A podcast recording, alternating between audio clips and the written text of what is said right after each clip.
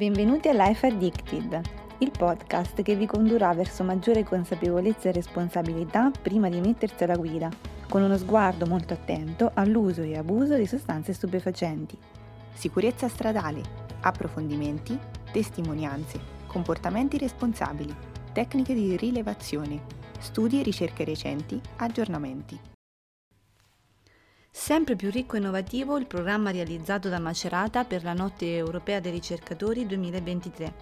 con iniziative che hanno affrontato temi trasversali tra i quali la rivoluzione digitale. 24 ore non stop di incontri, concerti e dibattiti realizzati da ricercatrici e ricercatori di 14 città italiane.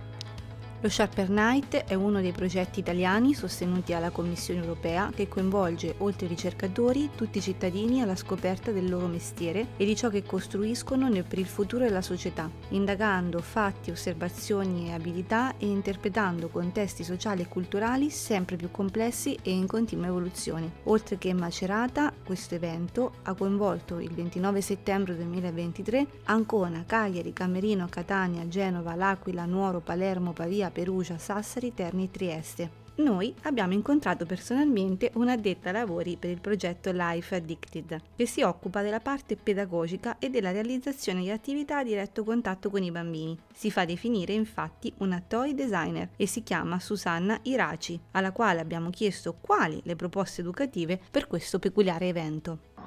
Per la notte della ricerca ho preparato un, un gioco classico che è un memory con due set, ognuno da 12 segnali stradali che ehm, aiutino i bambini a familiarizzare con l'ambiente stradale, sia utilizzando quelli che sono dei segnali diciamo di base che tutti dobbiamo conoscere come lo stop, la precedenza, eh, ma anche magari dei segnali più simpatici per i bambini, quindi c'è una mucca che attraversa, eh, ci sono dei bambini che eh, attraversano davanti la scuola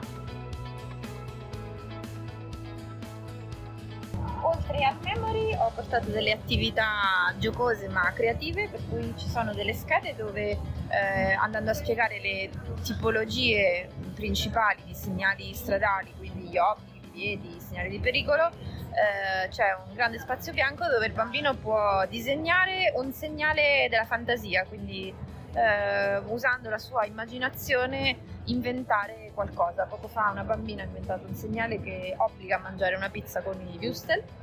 Alla fine del gioco lasciamo ai bambini una patente di guida immaginaria perché comincino a immaginarsi come utenti non solo passivi ma anche attivi dell'ambiente stradale.